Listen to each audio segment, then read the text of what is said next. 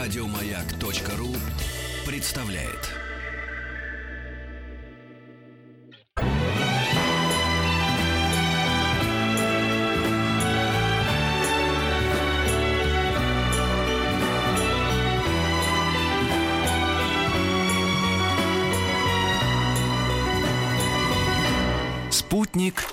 Кинозрителя. Антон, спасибо вам за возможность посмотреть фильм «Масса» в кино. Получил огромное удовольствие. Екатерина из Ижевска. Я тоже хочу сказать спасибо, что смотрел в «Авроре», э, на Невском в Питере. Вот, великолепный любимый кинотеатр. Чудесный. И, и у нас была возможность э, связаться. Я позвонил Сергею Александровичу Соловьеву, который сейчас переживает не самый приятный период жизни. У него была тяжелая операция, и mm-hmm. сейчас он восстанавливается. Но ему было очень приятно услышать, что зал был практически полон, что люди э, сидели, а это два с половиной часа, 2.40, э, никто не ушел, реагировали на все вещи, как, э, на все моменты моменты, как это было 30 лет назад, 32 года назад. И э, удивительное какое-то, конечно, волшебное кино.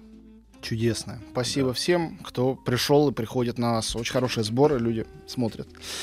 На этой неделе очень э, разнообразный набор фильмов, очень симпатичный в том числе. Э, наверное, самый симпатичный из больших фильмов это э, голливудская супергеройская, я бы сказал, сказка под названием «Шазам».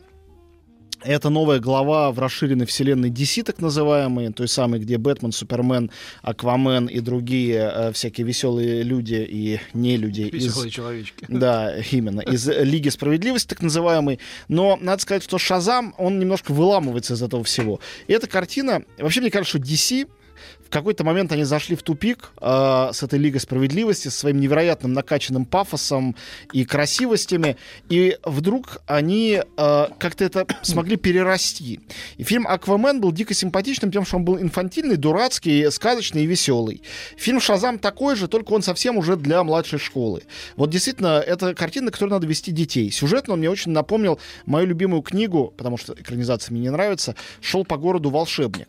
Помните, советская была сказка про мальчика, которому достался волшебный коробок со спичками. О, да. Спичку ломаешь и загадываешь Это желание. Это кино, которое перепахало всех людей нашего поколения. Вот Шазам абсолютно в этом духе. Тут есть плохой мальчик, э, есть хороший.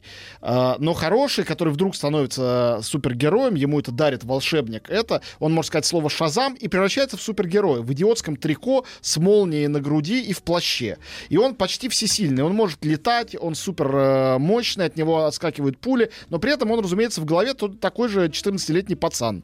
Э, глупый, инфантильный, который э, боится всего, ни в чем не разбирается. Больше всего ему нравится показывать всем, как он умеет летать, и делать селфи с э, народом э, э, в парке.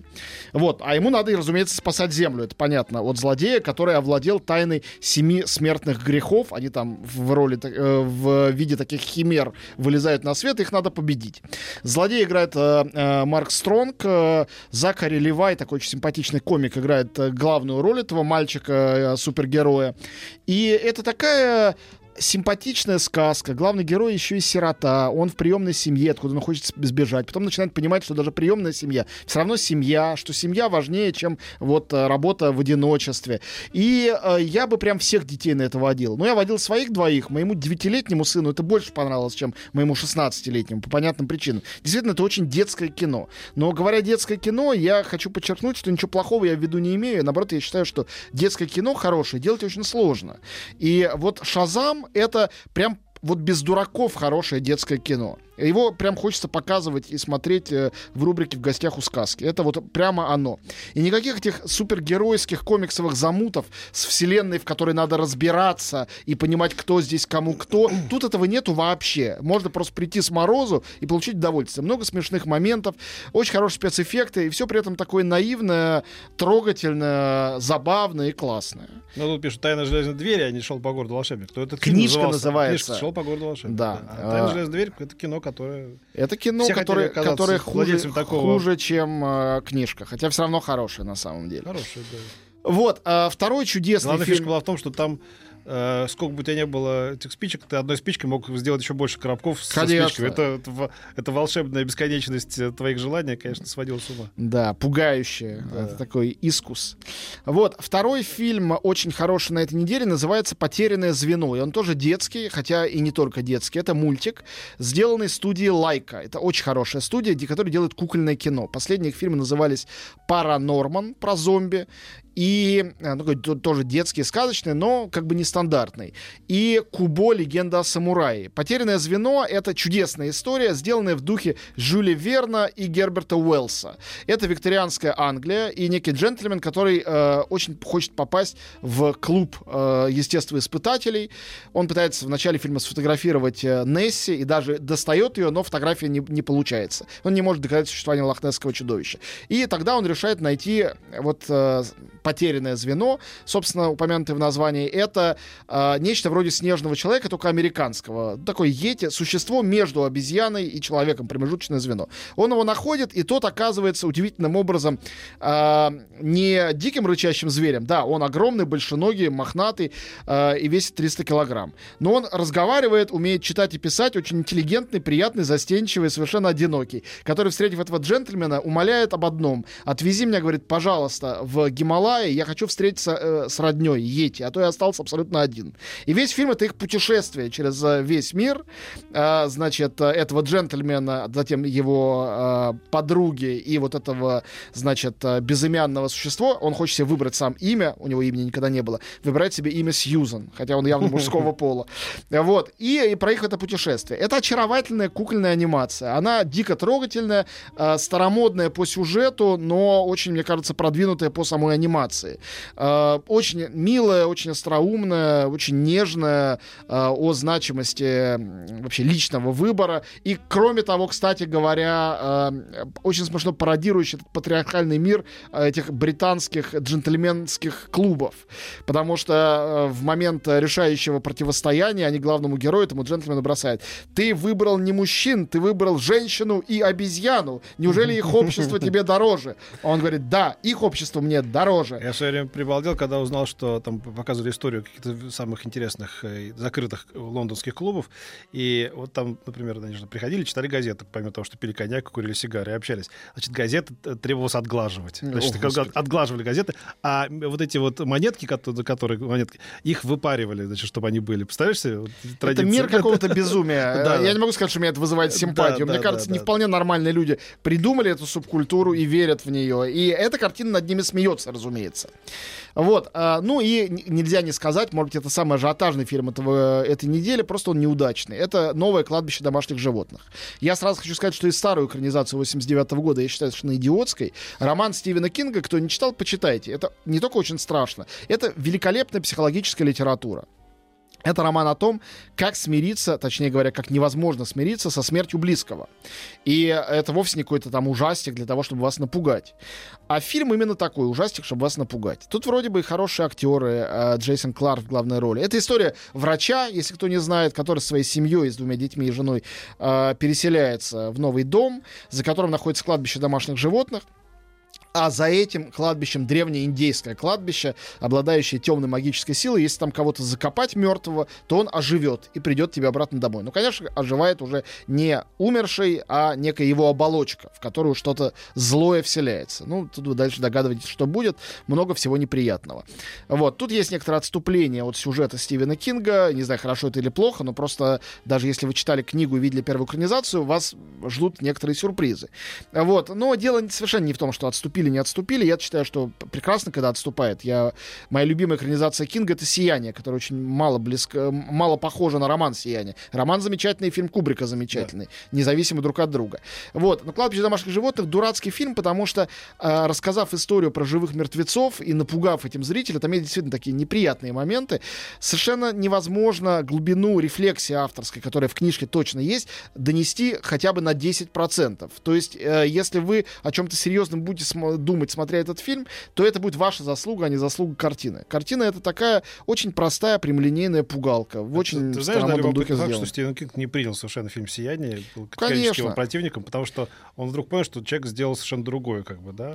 Ну, да. Кинг, как очень многие писатели, э, очень ограниченный человек в этом отношении. Он да. гений. В своем жанре он да. гений.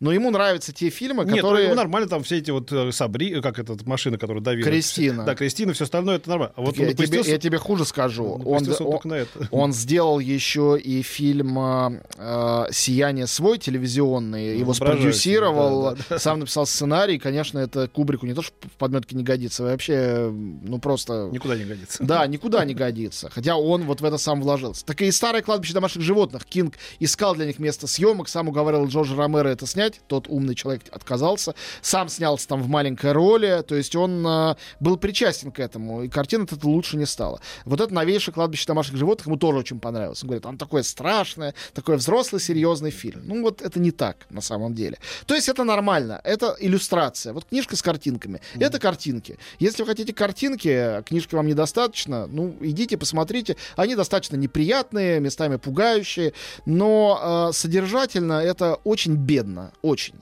Вот. Э, «Кладбище домашних животных», так, я сказал уже про «Шазам», который мне очень нравится. «Кладбище домашних животных», «Потерянное звено» — это э, чудесный мультик. И у нас еще два фильма, я о них, наверное, расскажу уже после, После, да. нашего мелкого этого самого перерыва. Один из них французский, э, в жанре наших прокатчиков. В оригинале просто Эдмон, а по-русски «Сирано успеть до премьеры». Вот. э, Про Эдмона Растана идет речь. И русский фильм «Папа, сдохни». Режиссер Кирилла Соколова, он дебютант. Э, Мне кажется, что картина, которая получила главный приз на фестивале в Выборге «Окно в Европу», ну, один из главных призов, там несколько конкурсов. Да, а главное, что суть э, фильма, его содержание полностью названию э, соответствует Ну, и отвечает. водится, да. Вот, все, так что э, микроперерыв и вернемся к этим э, двум э, интересным картинам. Здесь все на «вы». Культурные люди. На маяке.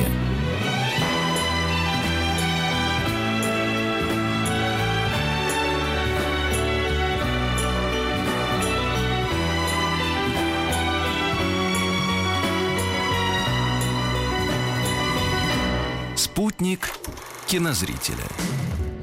Вот, и э, две картины обещанные. Во-первых, фильм, который называется по-русски «Сирано. Успеть до премьеры». Это французская картина. Режиссер Алексис э, Михалик. Ничего мне не говорит его имя, но не имеет значения. Не такой уж плохой. Эта картина, конечно, она очень сладкая, но, с другой стороны, она по-французски такая легкомысленная, симпатичная. Если говорить совсем коротко, это французский влюбленный Шекспир по сюжету. То есть это история написания и постановки Сирано де Бержерака, одной из важнейших, наверное, пьес в истории французского театра и одной из моих любимых в жизни. Я не мог остаться равнодушным к этому фильму, несмотря на все его драматургические несовершенства. И э, молодой Эдмон Растан, ну в этом фильме, конечно, все заострено. Тут показано так, что он тотальный неудачник, никому не нужный, не интересный. На самом деле это не так. Его дебютная комедия «Романтика» была успешной, и «Принцесса Греза», вначале показывают, как на ней все засыпают, тоже была достаточно успешным текстом. Хотя, конечно, Сирано де Бержерак стал его главным блокбастером и прорывом. Это чистая правда. Здесь история о том, как у него уже нет ни денег, ни славы, ничего. Никто его не уважает, он сам себя не уважает. И тут вдруг он встречается и с актером замечательным, которому можно, можно надо для, нее, для него создать роль. И влюбляется. А влюбленность, э, его застенчивость, он при этом женат, у него есть ребенок. Вот, его влюбленность — это такой триггер внутренний для того, чтобы рассказать историю тайной влюбленности Сирано. Это понятно. И вот параллельно он проживает эту жизнь, пишет этот текст и готовится все к премьере. В конце, разумеется, премьера, аплодисменты, вы можете догадаться. Роль Сирано, точнее, актера, играющий Сирано, играет Оливье Гурме, один из самых лучших э, французских современных артистов. Вот, э, он тут совершенно замечательный. Ну, и тут и все симпатичные. Если Сирано де Бержерак для вас важный текст, вот для меня да, то мне кажется, вы получите удовольствие от этой картины. Э, Уж если совсем честно, не сильно она хуже, чем «Влюбленный Шекспир», который тоже, не бог знает, Да тоже не шедевр, бог- не но бог милая, сказать, да. милая, обаятельная картина. Там Шекспир сам влюблялся и писал про эту пьесу. Здесь то же самое с Эдмоном Растаном происходит. Вот. Во Франции, разумеется, эта картина многим понравилась, собрала хорошие деньги. Вот. Фильм э, «Папа, сдохни». Вот. э, «Папа, сдохни» — это дебют Кирилла Соколова, и это, на самом деле, очень э, остроумная, симпатичная картина, э, сделанная явно одаренным человеком, которому хотелось выпустить побольше кишок и крови на экране, побольше мата, который, разумеется, весь запикан, иначе и быть не могло. Вот. Сюжет в том, что молодой человек... Я почти уверен, что вот в одной телевизионной передаче, в которую ты пойдешь после нас, будет шутка в, это, в этот адрес Да? стороны ведущего. Почти уверен. Ну, хорошо. Учитывая такие прикольные Вот. отношения э, папы с сыном. В общем, входит э, э, молодой человек э, в квартиру, говорит, я молодой человек вашей дочки Оли, после чего пытается папу этой дочки, которой самой дома нету, убить. Почему и как мы не понимаем. Но папа, оказывается, не промах. Он работает в органах, у него есть ружье. И он начинает отстреливаться, а дальше пытать этого молодого человека, чтобы выяснить, кто его заказал. Потом появляется дочка, и появляются некоторые другие персонажи. И, в общем, начинается э, кровавая баня которая, конечно, уж если совсем быть честным, могла бы уместиться и в фильм где-то получасовой длины. Не обязательно это должен был быть полнометражный фильм. Но э, нынешняя суперзвезда Александр Кузнецов в главной молодой роли и Виталий Хаев, которого мы все любим, в роли этого папаши, они оба очень артистичные, очень хороши, очень забавные. Понятно, что это такой юмор, э, скажем так, мрачный и черный. И сделано это достаточно э, отвязно, остроумно и забавно, особенно для дебютной картины, что мне, в общем, хочется посмотреть, что дальше этот режиссер будет э, делать, только ему надо меньше увлекаться вот этим разбрызгиванием кетчупа. Ну, понятно, что это очень прикольно, особенно в начале карьеры. Нельзя вечно этим заниматься. Можно немножко больше внимания уделять драматургии чем вот этим спецэффектом и дрели, которые ты там кому-то э, ногу, значит, э, сверлишь, и кости, которые вырываются из сустава, и ты видишь как бы в рентгеновском э, снимке, как это происходит. Ну, все это как бы прикольно, но тысячу раз уже было. Все, все, все эти следы родовых щипцов Тарантино ну, и, и, и, и ладно, Гай не, Ричи. не самые худшие родители. Ни Гай, ни Квентин. Вот. «Папа сдохни» называется еще раз. Вот, ну и последнее, что я хотел бы сегодня рассказать, это, конечно, э, напомнить, по-моему, там есть еще билеты на балкон, э, что вместе с э, нашими друзьями из Иное кино мы в эту субботу премьерим э, выходящий повторно в прокат «Апокалипсис сегодня». Вот, 6 а, вечера, кинотеатр «Октябрь», приходите. Это вам не ас, это надо подготовиться. Да, это для, психологически... для, для подготовленного. Да. Это... Но, на мой взгляд, «Апокалипсис сегодня» — это один из величайших фильмов за всю историю кино. А, не все так считают, не все считают, что это лучшее у Копполы, потому что многим я ближе... скажу крамольную вещь, может быть, не только я. Мне кажется, это неудавшаяся картина. Хотя но... там есть великие моменты, но в целом как вот... А ты видел цел... пол... полную версию «Редукс», э, восстановленную? Ну, полную нет, не буду. Вот я... У меня был опыт. Знаешь, я был на Каннском фестивале, где впервые показывали, а фильм получил «Золотую пальмовую ветвь» в Каннах э, в 79-м, по-моему, году, разделив ее с, с жестяным барабаном. Э, и фильм тогда был сокращен очень заметно. Это сделали продюсеры, Коппола ничего сделать не мог. И вот где-то в нулевых годах Копполе предложили восстановить фильм. Он стал на 40 минут длиннее, появились несколько новых эпизодов, в частности, эпизоды очень обидные про колониалистов-французов, которые тогда вырезали, чтобы в Каннах никого не обидеть. Но не только. Да, да. Вот. Замечательный эпизод с красотками с Playboy в полной версии там и так далее. В общем, он сделал Апокалипсис Now Redux, который сейчас и выходит, собственно говоря, в прокат. И я помню, когда в Каннах его показывали, показ для прессы был утром. Он был ранний утренний. И я думаю, я зайду на полчаса, посмотрю, как это смотрится. Вот, э, ну и уйду. Что, фильм, что ли? Не видел, что ли, Апокалипсис Now? Видел я его. И вот я зашел в зал, и как я сел, так я и не встал. Эти там три, mm-hmm. три часа, три с половиной, которые были. Весь мой скепсис, который был рожден когда-то просмотром этого фильма на видеокассете, он весь был сметен начисто меня абсолютно заворожило это э, вот от, от этих звуков Дорс или э, полета Валькирии до эпизодического Харрисона Форда. Там мелкие эти, там Лоренс Фишборн появляется, еще кто-то. Ну и, конечно, для Мартина Шина, я думаю, все-таки это лучшая роль в его жизни. Про Марлона Бранда не скажу, вряд ли лучше, хотя он очень эффектный в качестве полковника Курца. Но а, Мартин Шин там просто гениальный. И Деннис Хоппер замечательный. Нет, нет, ну, артисты почти все хороши. Мне кажется, «Апокалипсис сегодня» а, в наше время, когда все опять грезят о разных войнах, какой где войны и ведут, фильм очень своевременный, он очень нужный. А вот это погружение в сердце тьмы конрадовское, это то, что следует увидеть своими глазами, и в особенности на большом экране в оригинале с титрами.